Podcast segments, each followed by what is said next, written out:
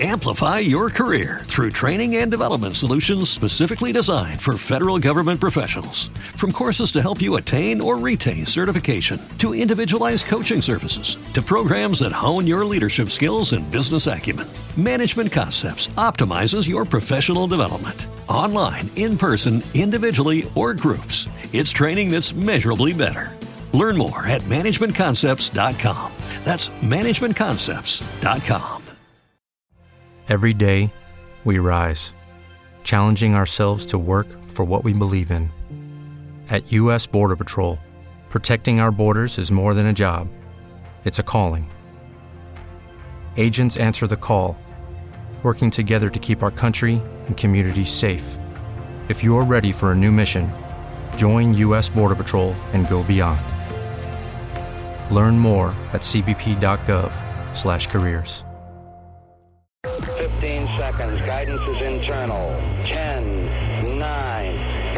Ignition sequence start. Space Nuts. 5, 4, 3, 2. 1, 2, 3, 4, 5, 5, 4, 3, 2, 1. Space Nuts. Astronauts report it feels good.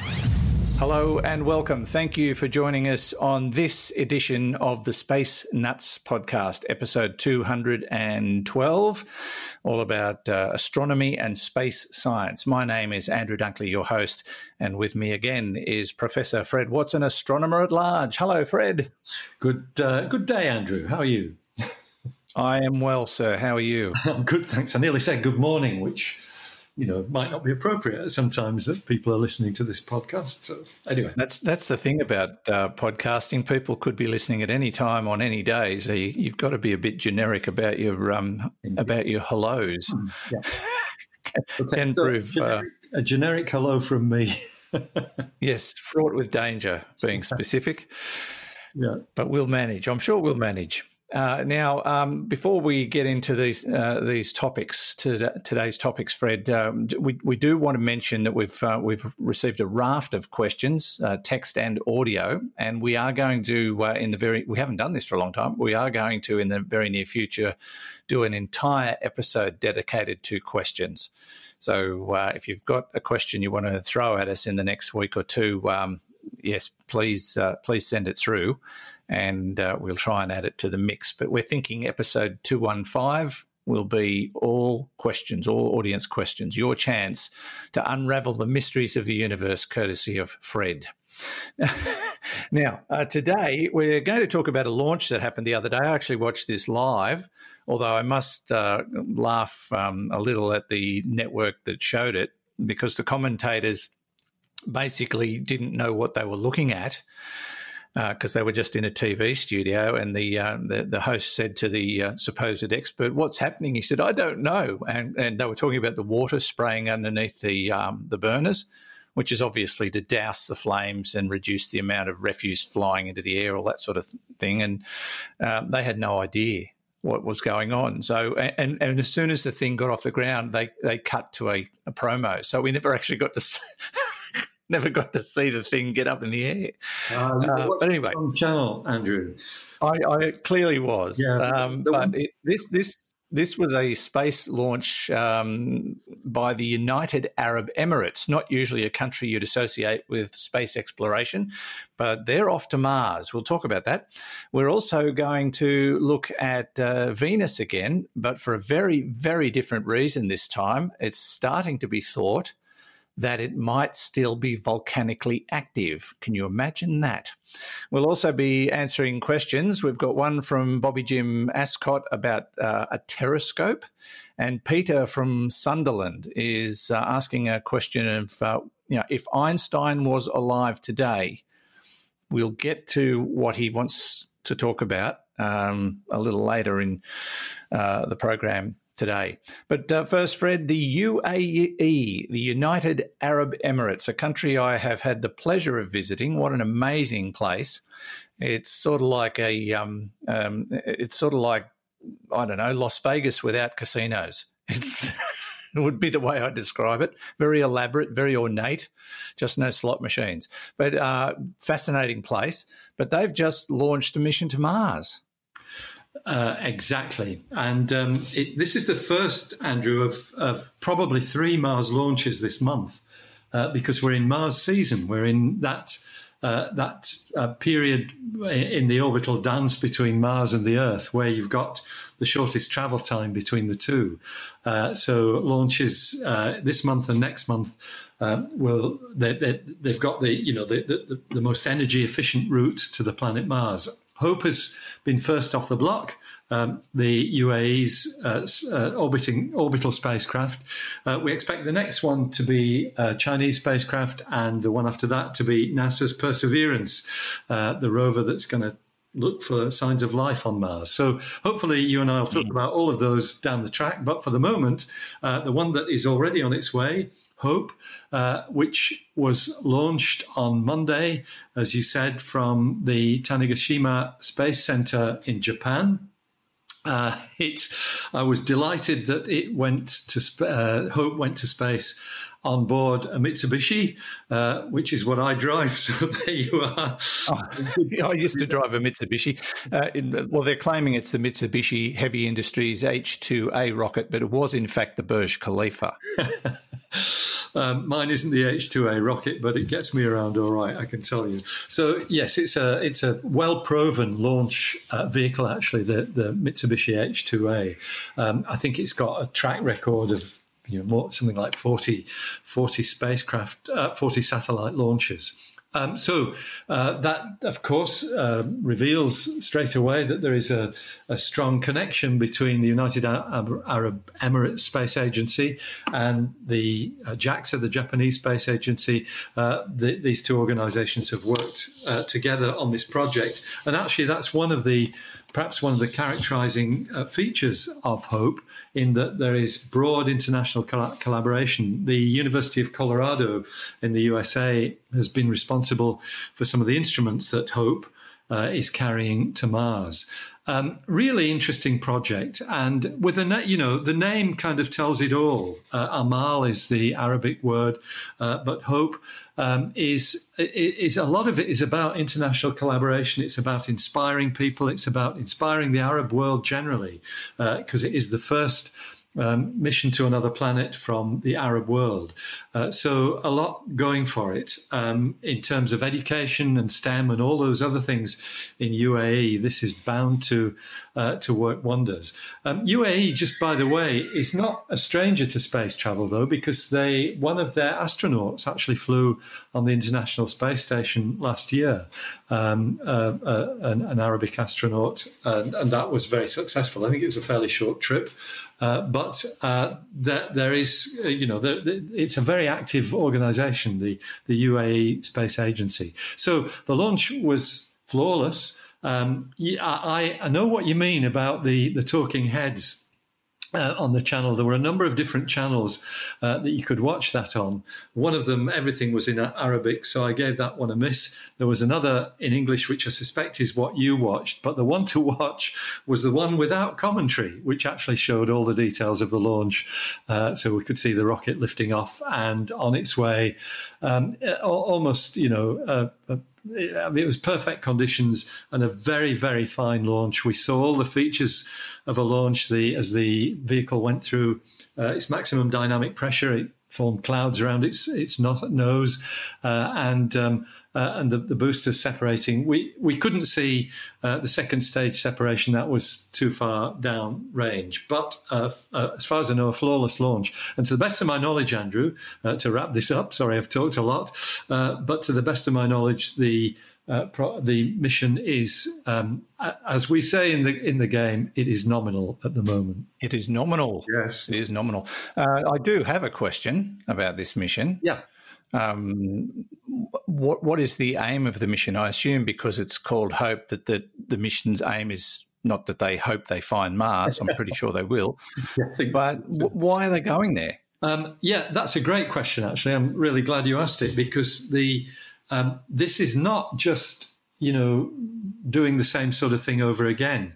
Uh, so there is a specific um, scientific area of uh, of understanding that hope is is designed to look at, um, and it's particularly the interaction between Mars's lower and upper atmosphere, uh, which is a fairly poorly understood uh, system. We, we know quite a lot about Mars's lower atmosphere from the rovers down there on the surface. We know quite a lot about Mars's upper atmosphere from spacecraft like MAVEN or MAVEN, depending on how you want to pronounce it, which is uh, in orbit around Mars at present. But HOPE is designed specifically to look at how these two um, behave. Uh, it's got three scientific instruments on board. Um, uh, basically, one is a high resolution imager, so it will be looking at cloud formation. Uh, it will be also looking at the surface, of course, um, and then two spectrometers to look at the, uh, the, the, the, elements in the atmosphere, one in the ultraviolet, one in the infrared. Uh, so, very specific questions that we hope will be answered by, by HOPE. It, it dovetails very nicely into the, you know, into the flotilla of spacecraft that have already gone to Mars uh, in terms of its scientific mission. And just one final thing, um, assuming this uh, this mission is successful, um, it will be the fifth. Uh, will make UAE. Uh, the fifth spacefaring nation to reach Mars. Uh, I'm just trying to remember what the others are. NASA, of course, Russia, uh, India, and I think China is the other one, uh, and mm. UAE will be fifth. I'm, I'm kind of glad that they're going up there to do an atmospheric analysis because if they were going there to check out the topography, they've spent a lot of money to do something that they could do by just walking outside. yes, exactly. but they've also, um, you know, the topography is well understood now from all these radar missions that we've had. So yeah, it's a it, uh, it's a great, you know, it's a great venture. Indeed, and we wish them well, and uh, can't wait to see how they um, how that mission goes. And, and, once we get some feedback from whatever it is they discover, we'll uh, we'll let you know. The the other thing, and I think I've mentioned this before, Fred, but the other thing I like so much about these kinds of missions is how it brings nations together. You did talk about the UAE and JAXA getting together, but uh, you, you see collaborations between the US and China, and the US and Russia, and um, it sort of um, is a, a, unification that that uh, that occurs at at this level uh, aside from the the the down you know the, the nastiness of politics at times. You've got at the moment the, the the political clashes going on between the US and and China, and yet um, they're more likely to collaborate in space than they are in, in the in the boardrooms of, uh, of um, political, um, you know, at the political table. So I, think uh, astronomy and space exploration and and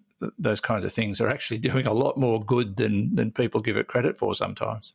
Uh, I agree with that, Andrew. And um, yeah, space, uh, as it should do, space unifies us all because we we realize that we are, you know, we're all travelers on a spacecraft called Earth. We've got to look after it and work together to to to make um, the world and space too, perhaps, a better place. yes, and we'll all soon look more like space travelers soon when we start wearing masks. Yeah, exactly.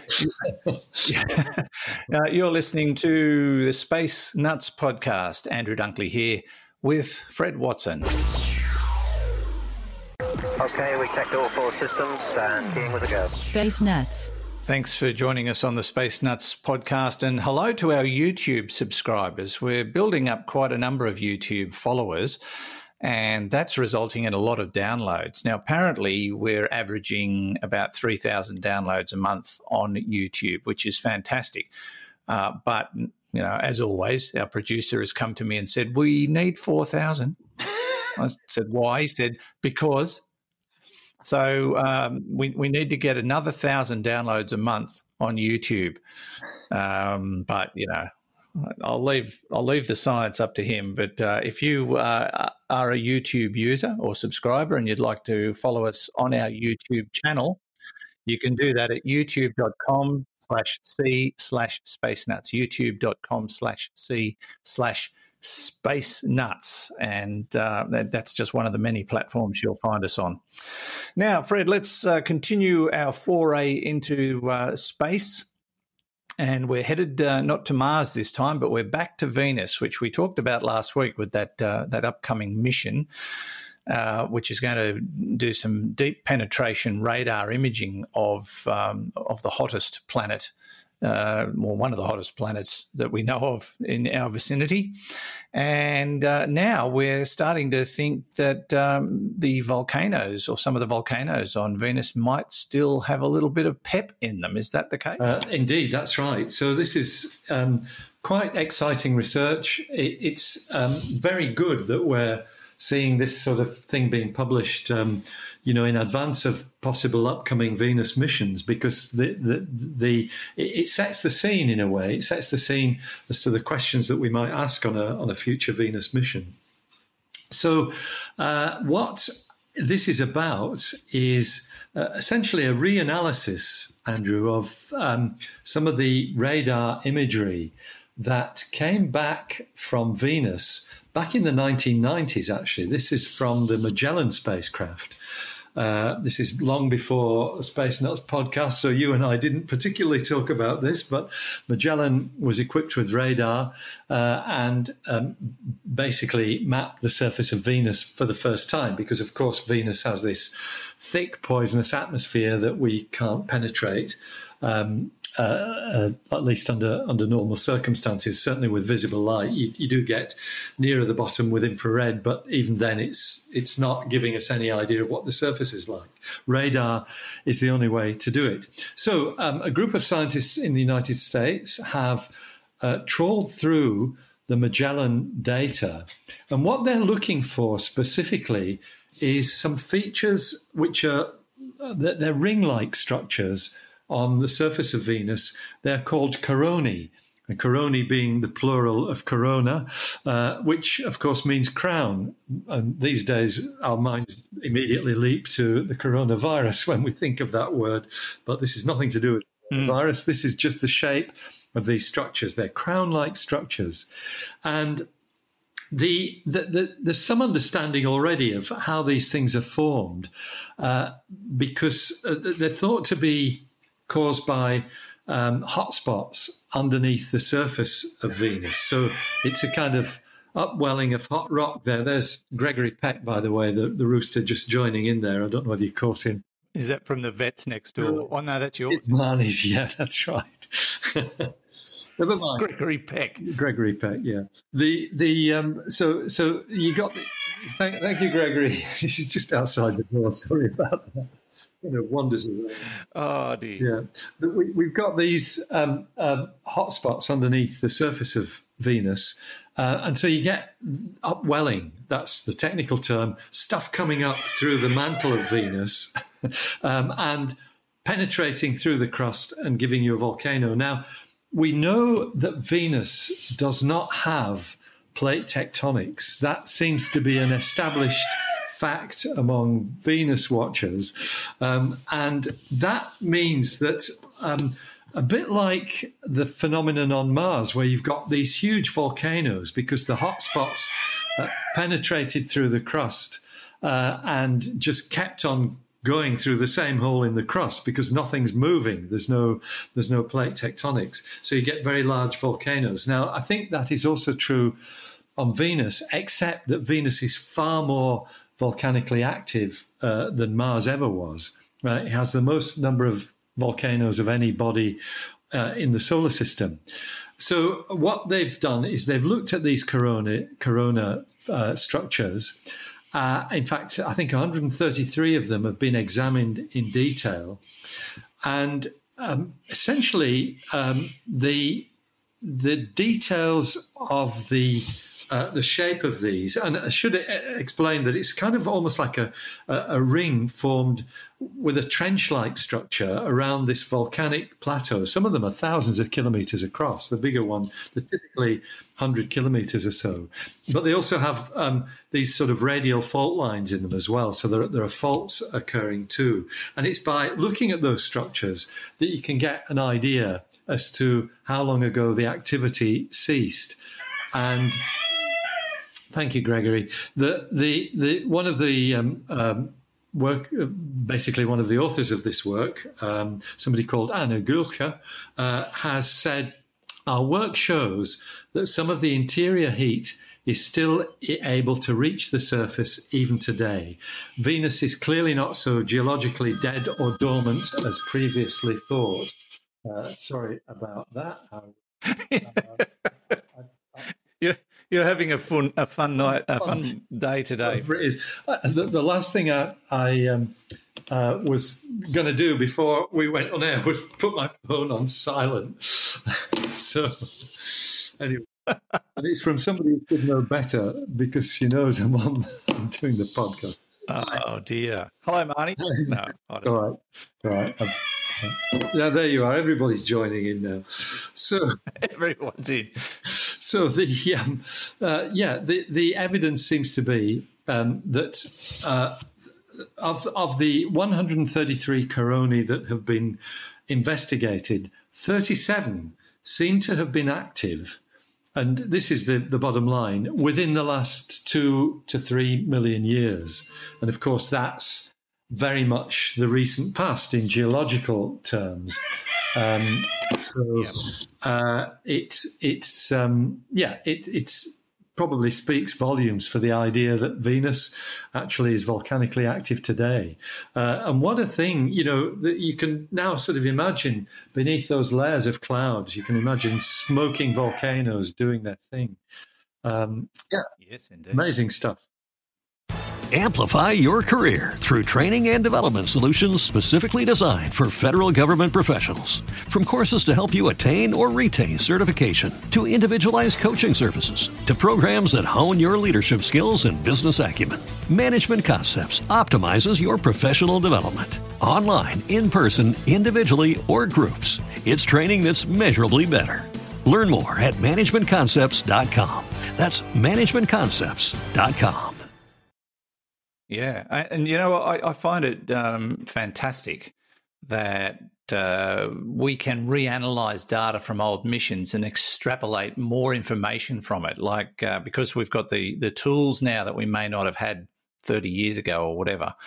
Uh, we can reanalyze data from these old missions and get even more value out of them. I think that is that is just an amazing step forward uh, for astronomy as well. Yeah, it, it, that's right. With modern tools, modern um, you know, modern uh, software, the, the kind of uh, um, analysis tools that we have these days, which certainly weren't around in the 1990s when Magellan was uh, was doing its thing. So really extraordinary stuff, Andrew, and um, and, and, I think really interesting news as well uh, that we have yet one more volcanically active body in the solar system, along with the Earth, along with the Earth and Jupiter's moon Io. Mm. Uh, and Titan too, isn't Titan active? It probably is. Yeah, these are cryovolcanoes. That's right. Maybe even Pluto as well. Yeah. Wow. Fantastic. Um, are they able to be specific about where they think they are, or they just think they are? No, well, no. These are well identified uh, sites on um, on the on the planet's surface. Um, apparently, they they form a sort of ring-like structure uh, all around. Funny that. The, yeah, all around the planet's southern hemisphere. So what you've got is this ring of these things in the planet's southern hemisphere. Apparently, the biggest is a corona called Art- Artemis, which is 2,100 kilometers in diameter. It's colossal. that is amazing. Yeah. Yeah, not as big as Olympus Mons, I'm gathering. Uh, Olympus Mons actually is uh, is yes, it's a bit smaller than that. I think is Olympus Mons. That's a good point. Should Oh, okay.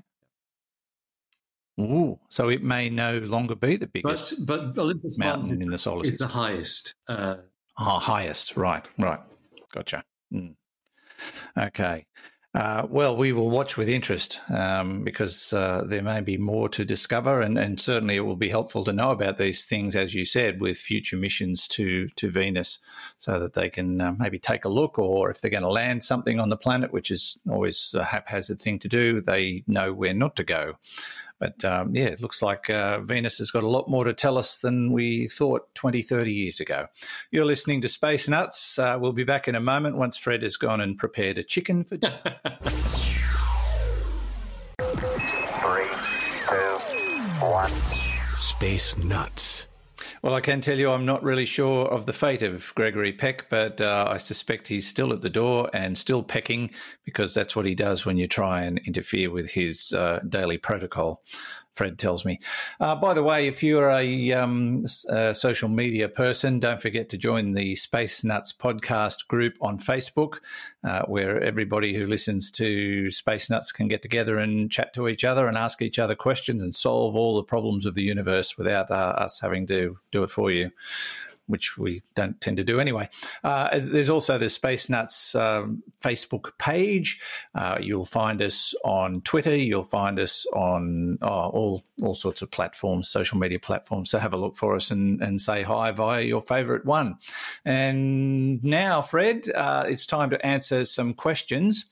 And our first question comes from Bobby Jim Ascot. It's a very short and sweet question, but it is a really good question too. Hi, guys. Just wondering if Fred could talk about the recent idea of a terrascope, the use of the Earth's atmosphere as a lens. And he goes on to say, magnificent.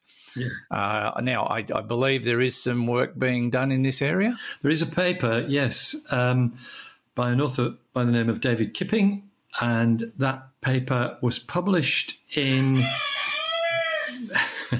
did, was published in PASP, which you will recognise as being the publications of the Astronomical Society of the Pacific. It's a it's a, a journal that um, is a, a, a, distinguished journal, certainly very reputable.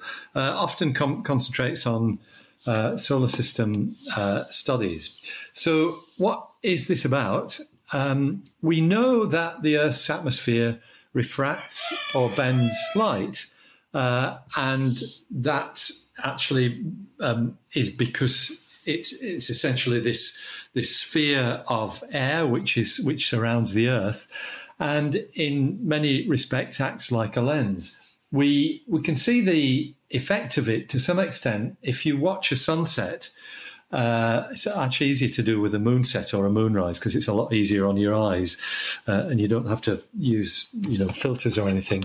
Um, full moon rising, let's do it that way, um, often looks um, slightly squashed top to bottom, and that is. Yeah, I've noticed that when I've taken photos of full moons, yeah. that it does seem to be a little bit sort of egg shaped. That's right. When it's when it's very close to the horizon, and that's because yeah. that's because of the refraction of the atmosphere. It's the atmosphere acting like a lens, uh, squashing it down. So um, what you can then ex- extend this idea to is looking at the whole Earth itself uh, from a distance in space and imagining the thin layer of atmosphere basically behaving like a lens. So what you've got is a kind of natural telescope. Um, and that's this paper by Kipping uh, is a, about exactly that.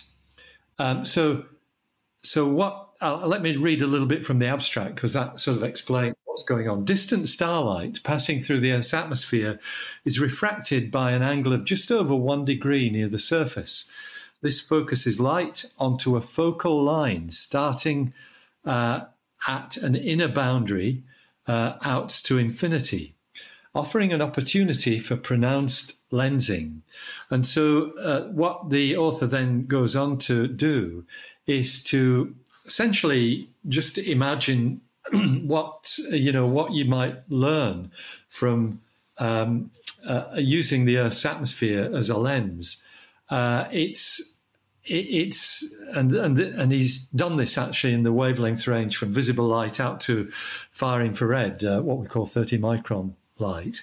Um, so uh, the, the bottom line, and coming right to the end of this, um, let me just read the last bit of the abstract.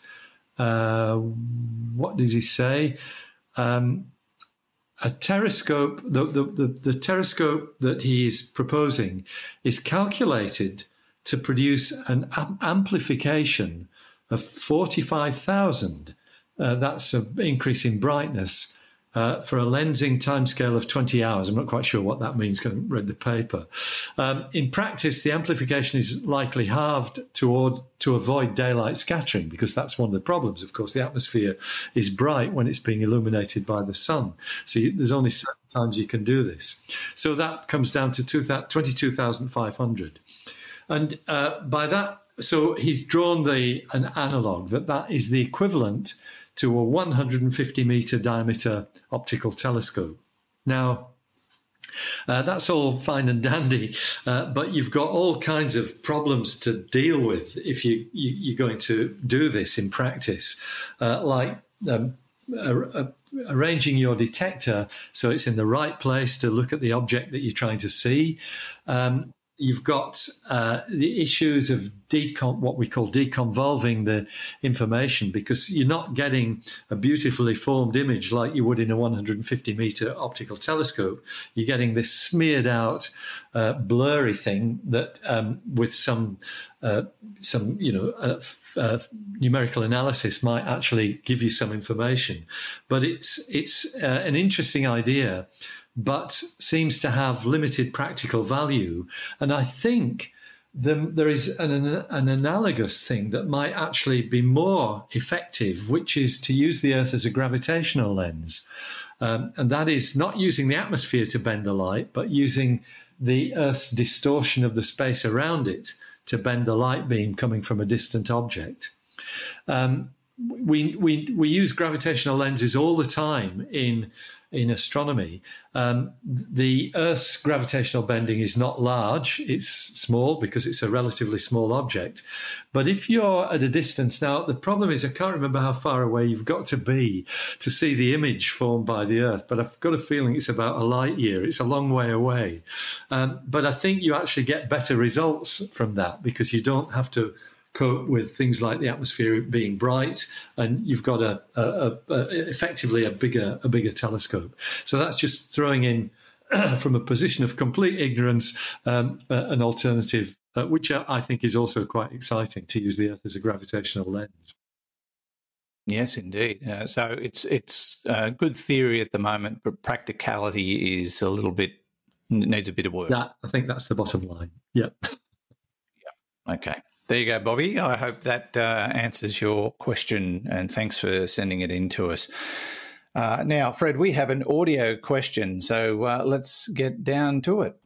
Hi, it's Peter. I'm from Sunderland in the UK. Just like to say, absolutely amazing show, the best podcast I listen to. Well done. Um, I would just like to ask if Einstein was alive today, what do you think the biggest mystery he would want to solve is? Thank you. Okay, uh, that was uh, for those who are having trouble with the accent. Peter from Sunderland in the UK. Our um, our translation software that we use when we receive an audio question uh, actually translated what Peter said to "Hi, I'm Peter from Cylinder in the UK. Dyslexia."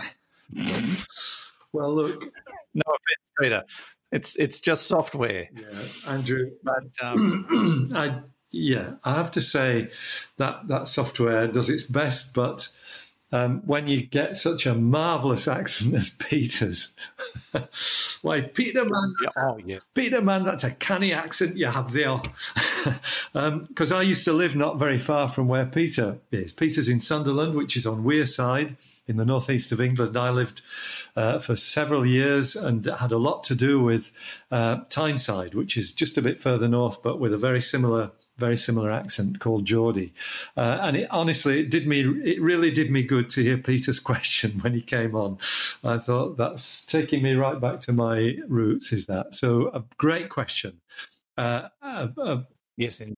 Now, now, just in case people didn't quite catch what he asked, he said, if Einstein was alive today, what do you think the biggest mystery he would want to solve would be? Yeah. So yeah, that's a really interesting question. And, you know, it's got an interesting answer too, Andrew, because my guess is that he would be fixated now on exactly the problem that occupied the last 20 or 30 years of his life, which is trying to unify relativity and quantum theory. Um, relativity, his own theory of uh, the way gravity behaves, and works over very, very large scales. Uh, quantum theory, which was a theory that emerged around about the same time as relativity, that works well on small scales but has basically little connection with relativity. The two don't seem to be compatible, and yet they both work perfectly in the you know, in the areas, in the realms in which they are, um, which they're best suited. Um, why is that? Why is it likely you would still be um, working on that? Because it is still one of the hottest topics in modern physics. How can you reconcile the two? And the reconciliation really, uh, what people are looking for is a quantum theory of gravity. Um, so, gravity, one of the four fundamental forces of nature. The other three are the strong and weak nuclear forces and electromagnetism. We understand those in the quantum realm. Um, the, all the particle physics experiments that are done uh, have what we call a standard model, and we can get our heads around uh, those four fundamental forces, um, and it all seems to work. But gravity has defied uh, any kind of um, you know understanding at the quantum scale. We think there are things called gravitons, uh, subatomic particles that carry the force of gravity, but they've not. They've neither been discovered nor is there a theoretical framework that really gives you any idea where they are. And so at the moment, physics is looking uh, all the time for holes both in relativity and quantum theory that might indicate that um, you know or show us the chinks in, in our understanding that might uh, show where we might go to try and further replicate what's going on here. Um, that those that big question about the reconciliation of uh, of quantum theory and relativity is also the basis of trying to understand dark matter and dark energy. So all these problems are folded exactly into that. And uh, Peter, I'm sure Einstein would would still want to work on that problem if he was alive today. It's a great question, and uh, uh, with I think a really interesting answer. Yes, indeed, and. Uh, uh yeah, because I, I, I, I suppose another thing that he might want to try and do is prove himself wrong. Yes, uh, with relativity. that's right. Well, in a way, you know, uh, any uh, as soon as we start finding um, gaps in our understanding of relativity or quantum theory, which is how this work has got to go, if you're going to advance it, then in a sense you are uh, you are proving Einstein wrong. But uh, uh, he's been pretty damn right so far. Uh, relativity works to within one part in, I think, 10 to the 23 or something like that. It is just astoundingly accurate. Quantum theory, likewise. And yet they, they're, they're not, you know, they're not telling us the same story. They're not reconcilable. Yeah, fascinating. All right. Um, thank you, Peter from Dyslexia in the UK. We um, we appreciate the question. There probably is a place called dyslexia, Fred, but they probably say it backwards. Well, that's right. And our, our software, uh, translation software, would probably not cope with it again either. I very much doubt that it would, but at least it tries, just like we do. And it gives us adequate answers as well, just like we do. But uh, yeah, appreciate your um, your question, Peter and uh, Bobby. Thanks for sending those in today, and we are going to uh, get through as many questions as possible in coming weeks. And again, urging you to use the audio option on uh, our Space Nuts um, podcast website, spacenutspodcast.com, uh, there's a little um, tab there called AMA. And if you click on that, uh, you can see how it all works. It's really quite simple. Uh, be a part of the show, basically. And um, just uh, if you've got a microphone plugged into whatever device you listen to us on, all you have to do is hit start recording and say, Hi, I'm Joe Bloggs from Connecticut. And I have a question about general relativity. And go from there. Uh, what's going to happen now is we're going to get 15 questions about general relativity, I imagine. But uh, there it is. That's how it is. Or you can do it the old fashioned way and send it to us by letter with a stamp. Make sure you've got enough money to pay for it these days. Or you can email us or message us or whatever way works for you to send us uh, the questions through. I do hunt for them because I know they pop up in some weird places. But uh, most of the time, I, I do find them and I send them all to Fred and he goes, oh, Well, that's rubbish. Well, that's rubbish too. And we don't do any. No, we do like your questions. And as I uh, mentioned at the head of the program, we are going to dedicate probably episode 215 to audience questions entirely because we haven't done that for a long time and we've got a bit of catching up to do. But that doesn't mean stop sending them because we do love to hear from you. And we do love to hear your voices too. Don't we, Fred? It's always fun. It's great. Yep. Thank you. Mm, Thank you. All right. Thank you to everybody. I think. Uh, sorry, I keep talking all over you. It's quite all right. Finished now. Well, you know, I mean, you've, got, you've got a damn chicken talking all over us, so I might. Yeah, you might as well. That's right.